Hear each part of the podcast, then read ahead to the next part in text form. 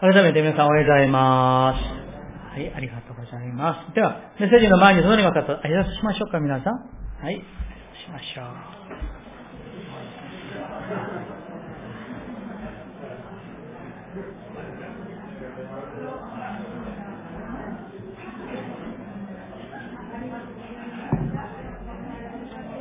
う。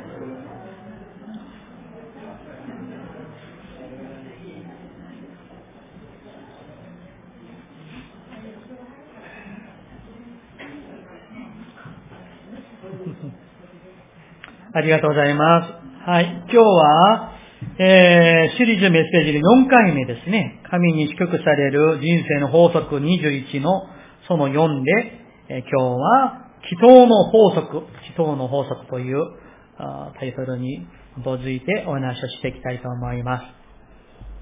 私たちは全知全能なる神様を信じています。そこで私たちがあ知っていただきたいこと、あるいは注意していただきたいことがあります。それは、私たちが神様に祈るときに、自分自身、私たちが持っているあの考えが、あるいは思い込みが、信仰を進ませる力にもなり得ますし、逆に信仰を妨げることもなり得るということなんです。特にですね、自分が信じている神様がどのようなお方であるか、その神様を正しく知った上で信じること。祈ることは、信仰のスタートラインと同じもので、非常に大事なことです。それでは皆さん、私たちはどんな思いで持って祈ったらいいんでしょうかまず第一、父なる神様は与えるのを喜ばれる方であるということ。それを信じながら祈ることです。いいですか？私たちが信じている神様は、私たちが祈るときに、良いもので満たしてくださる、与えてくださる、そんないい方なんだ、素晴らしい。父なるお父さんだ、ということを信じて祈ることが大事なんです。例えばですね、まあ、とりあえず祈ってみよう。それで答えられたら楽器で、答えられなかったら悲しいは、じゃなくてですね、祈る人に主は答えてくださると。その信じることが、実は祈りのスタートとして、本当に大事なことなんです。ちょっとね、あの、この前行かせていただいたフィリピンの私の友人の話をお分かりしたいと思います。彼、あの、まあ、あの、特進で、あの、フィリピンに行ったわけなんです。で、今年、私と同じ年ですから、50なんですね。で、まだ、あの、それで、えー去年、まあ、向こうのフィリピンの、あの、姉妹と、ある教会の奉仕していた姉妹と、まあ、結婚ができるようになったわけなんです。ところが、まあ、あの、一年半ぐらいになってもね、あの、子供が、あの、できないんですね。いわゆる、まあ、あの、不妊だったんですね。まあ、りどっちの問題があったのかわかりませんけれども、まあ、子供ができなかったので、それで、えーまあ、韓国に行って、いわゆる、あの、人工授精をすることにしたんです。ところが、彼はもう50歳ですから、まあ、去年だから49ですね。49だから、あの、まあ、奥さんの方が若くても、お医者さんから言われるには、あこれはもうね、何回やってみたら、まあね、できるかもしれませんけれども、とても確率が低いですね。まあ10%未満でしょうね、と言われたんですよ。まあでもね、彼はまた向こうにね、帰っていかなくならないです。ずっと韓国にいるわけでもありませんし、またそのね、まあそれもお金も関わる、かかるわけですから、そんなにね、何回もね、あの、そうできるわけでもないんですよね。まあ何回たくさんやったとして、できないことはできるわけでもないですしね。それで、彼は本当に祈りました。で、フィリピンの、あの、兄弟姉妹たちも、その奥さんの、あのね、あの、家族もみんなクリスチャンですから、祈ってくれって、そして彼の母教会のソウルにあるバプテスの教会も本当に祈ってくれたんですね。それで、えー、ソウルのある病院で、まあ、1回目のあの人工授精をさせてもらって、その後の結果はどうなったと思いますか？他人のことであんまり関心ないですか？皆さん？もう生まれようが生まれようが、あの、私ともう関係ないと。うん、不思議にですね、あの、もう一回で、あの、子供ができたんですよ。それで今年の春に子供が生まれて、あの、私行ってですね、まあ、の、行く前に写真を見せてもらってね、男の子ですけどね、で行ってみたら、本当に可愛い。それで、えー、連れてくることできないので、写真を持ってきました。この子なんです。ね。本当にね、名前がもっと素晴らしいのは彼がね、これは自分には子供をもうできることができない不思議な恵みでこれはもう神秘なんだと言って、日本語で神秘、韓国語で神秘、で、向こうではね、あの、神秘や韓国なのにみんな、あの、フィリピン人が、あの、神秘神秘とね、呼んでいるわけなんです。神秘、ミステリー、ね。まあ、そういうことで、あの、子供ができたということなんです。お、写真はいいです。皆さん、祈れば、神様は良いものを与えてくださるんです。妊娠できない人にも、主は子供を授けてください。そのことを信じながら、ね、神様に祈ることなんです。子供たち、はい、先生と約束しましたね。ユン先生の同じさんと書くことに約束したでしょ。先生の話を今話しているんだけど、今書かないとね。うん 皆さん、私たちが信じる神様はどんなお方なんでしょうか？逆説に言いますと、惜しむ方ではないんです。ケチな方ではないんです。今日読んでくださった御言葉をね、もう一度ご覧ください。マタイの福音書7章の9節から11節ですね。私は読みいたします。9節あなた方も自分の子がパンをくださいと言うときに、誰が石を与えるでしょう？で、子供が、お父さん、パンくださいね。はい、食べてね。石を与える父はいない。また、子供が魚をくださいと言うのに、誰が蛇を与えるんでしょうか？そんなお父さんはいない。してみると、あなた方は悪いものであっても、自分の子供に良いものを与えることを知っているのです。とすれば、そこから読みますね。聖書をお持ちの方読みましょうか。なおのこと、3、はい。なおのこと、天におられるあなた方の父が、どうして求める者たちに良いものをくださらないことがありましょう。アーメン。皆さん、祈りにおいて最も大事なことは、私の父なる神様は、私が信仰を持って信じて祈るなら、良いものを与えてくださる、満たしてくださる、解決してくださる、道を開いてくださる、良いお父さんなんだと信じて祈ることなんです。ところがどうでしょうか、皆さん。私たちには、いろんな限界があるんですよね。自分には限界があるんですよ。経験においても、能力においても、お金においても、様々な限界がある。有限なものなんですね、私は。そう、だから、この神様に祈るときに、まず自分自身のこの有限性に縛られやすいんですよ。あ、こういう課題がいるから、ちょっと無理かもしれない。ああいう問題があるから、あれもちょっとね、無理かもしれない。そういうふうに思いがちなんですよね。うん。そのことを乗り越えて、私は有限のもので、私には限界があるんですけれども、神様には限界がありません。神様は無限なる方である。それを信じつつ祈ることが大事です。詩篇の81編10節にこういう言葉があります。私があなた方の神主である。私はあなたをエジプトの地から連れ登った。あなたの口を大きく開けよう。私がそれを満たそう。アメン。皆さん、神の前に口を大きく開いて神様に求めてください。祈ってください。自分自身の信仰の器を、人の器を、袋を大きくして神様に求める、祈る私たちでありたい。エレミア書32章27節見よ、私はすべての肉なるものの神主である。私にとってできないことが一つでもあろうか。私にとってできないことが一つでもあろうか。ないんですよ。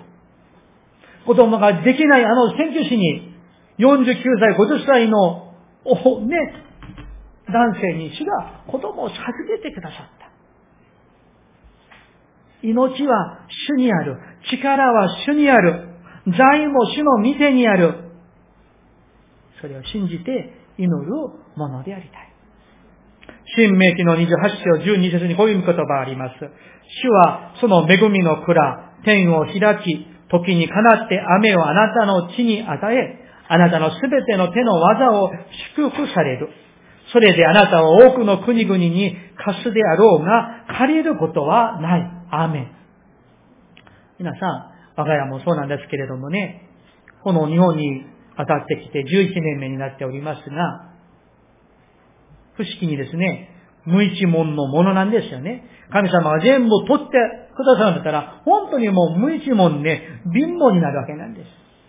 でもね、不思議に神様が、もちろん皆さんを通して、あらゆる人々を通して、本当に借りることなく、捧げることができる、サポートができる、分け与えることができるように主が与えてくださる。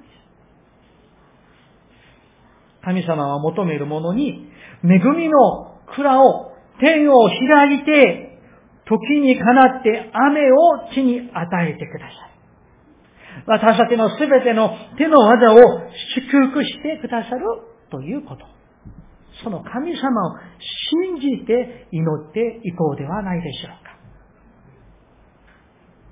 だから、課題は神様にあるんじゃなくて、私たちにあるんですよね。どれだけ信じて、どれだけ自分の神様は本当に偉大な神様、できないことは一つもない神様である。私の本当にいいお父さんである。という信仰を持って祈る我々でありたい。そして最も大事なのは、祈って答えられて、祈って答えられて、祈って答えられる、その祈りの答えられた恵みをたくさん持っているクリスチャンでありたいんです。そんな証がたくさんもやりたくてやりたくてたくさんある教会でありたい。人会でお貸し合いしましょう、証しをしましょう。あんまりないですね。そういう寂しい教会じゃなくって、先生、こんな、こう祈って、こんな答えがありましたよ。もうこんな答えがありましたよ。それで私が、もうもういいですよ。もうもうもういいです。それぐらいにできる教会でありたい。お証ないですか？もうね、この人にあの人にね、お証ありませんと言っても誰もいない。じゃなくてですね、神様は生きておられます。大事なのは、祈る者に答えが与えられるんです。いくらですね、祈りのお話を聞いても、説教を聞いても、御言葉を読んでも、自分自身が祈らないと何も始まらないということであります。もう一つだけ話をしましょう。祈る者には、祈りの法則があります。それは、切なる心で求めることです。これは私の話でありません。今日の御言葉にもね、7節を見ると、イエス様が言いました。求めなさい、探しなさい、叩きなさいって。イエス様積極的なんですよね。なんとかなったらいいな、みたいなイメージではないんです。なんとかなったらいいな、じゃないんです。求めて、探して、叩くことなんです。そういう祈りのものでありたい。イエス様がね、あの、ルカの福音書でしょう。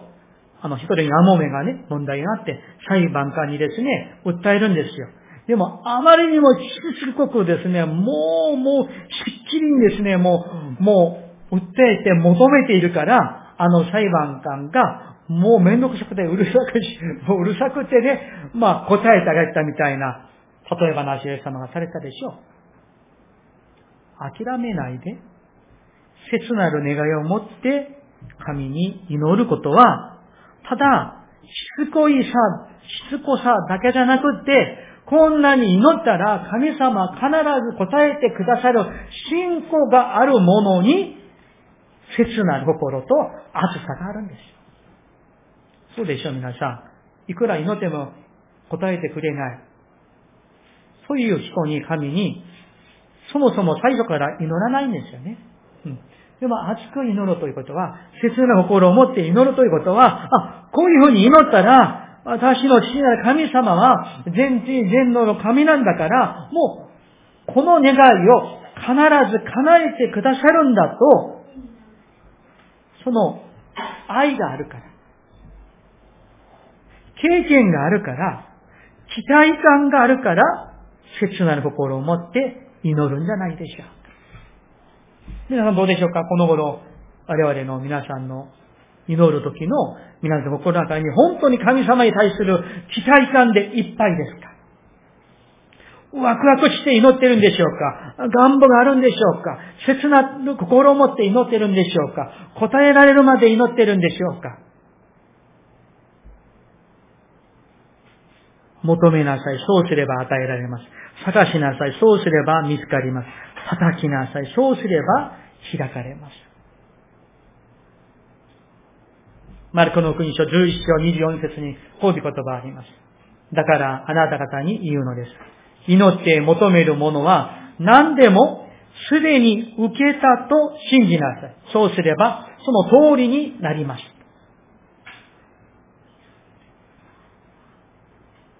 皆さん、祈るものはすでにの通りに与えられている。それが成就されているとも、目の前で似ているかのように祈ることなんです。なんとかなればいいな、じゃなくって。ねヤコブの手紙一章六節八節にお読み言葉ありますね。ただし、少しも疑わずに、信じて願いなさい。願う人は、風に吹かれて揺り動く海の大波のようです。ね、一つの心を持って疑わずに祈ることが本当に大事であります。皆さんいろんな課題があるでしょう。就職のために、家族の救いのために、病気のために、家族のために、いろんな課題が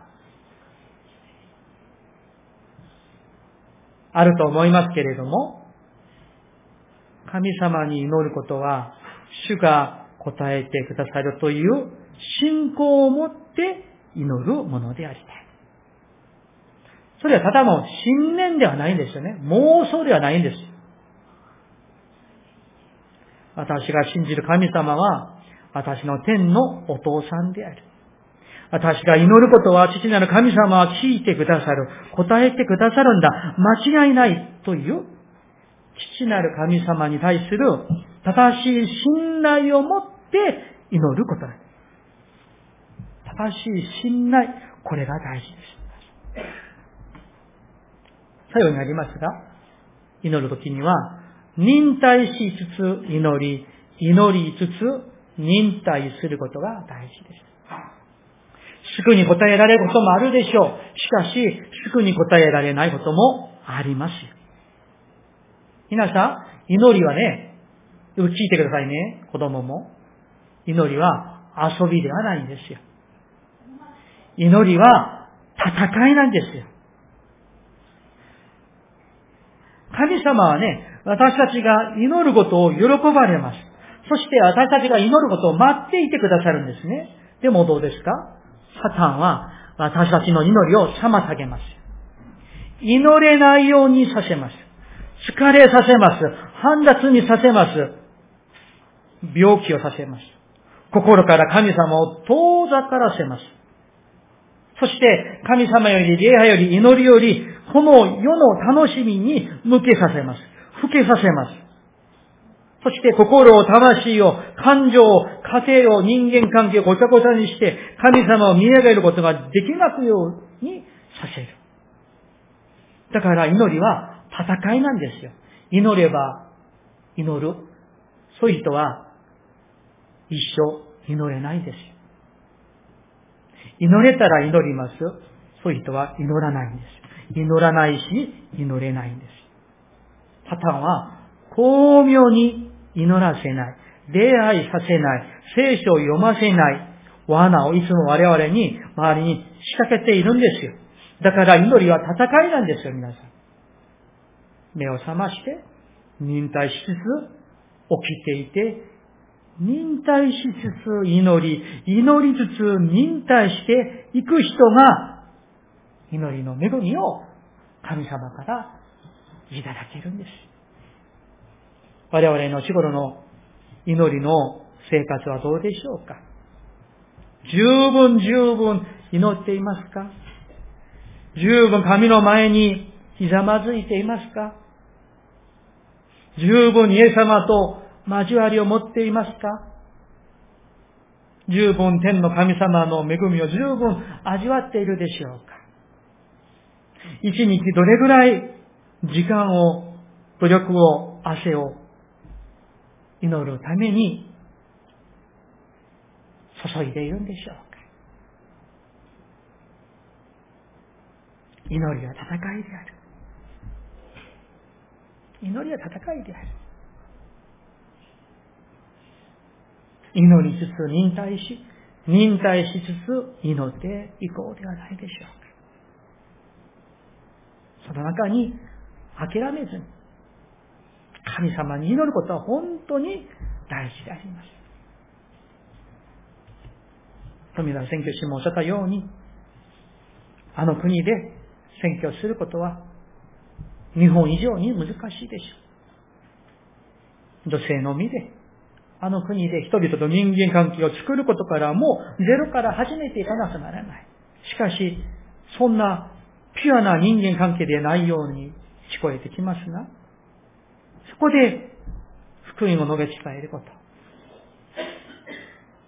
大きな大きな犠牲が払われて、祈りが捧げられて、そして忍耐があって、不思議な神の働きによって、一人が救われるような宮座が起こる。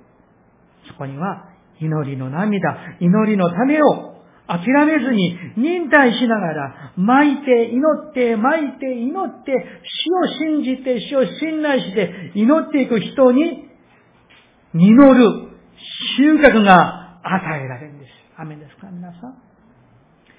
借り入れることは誰が借り入れますか？自分が畑がですね、1万坪持っていてもね、なんとかこの秋にはいい稲がね、伸びていい借り入れができたらいいな。たまにね、田んぼに行ってふらふらしてね、それで秋になっていい米の借り入れができますでしょうか？できないんですよ。種を植えて、雑草を抜いて、水をやって、何百回以上の農夫さんの手がそこに行くわけなんです。魂の救いも、祈りの我々の神様からの答えにも、私たちの祈りの、まあ、努力と言いましょうか。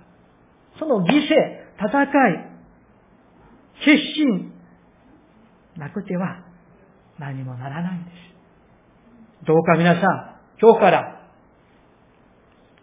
何より祈って答えられて、祈ってまた答えられる。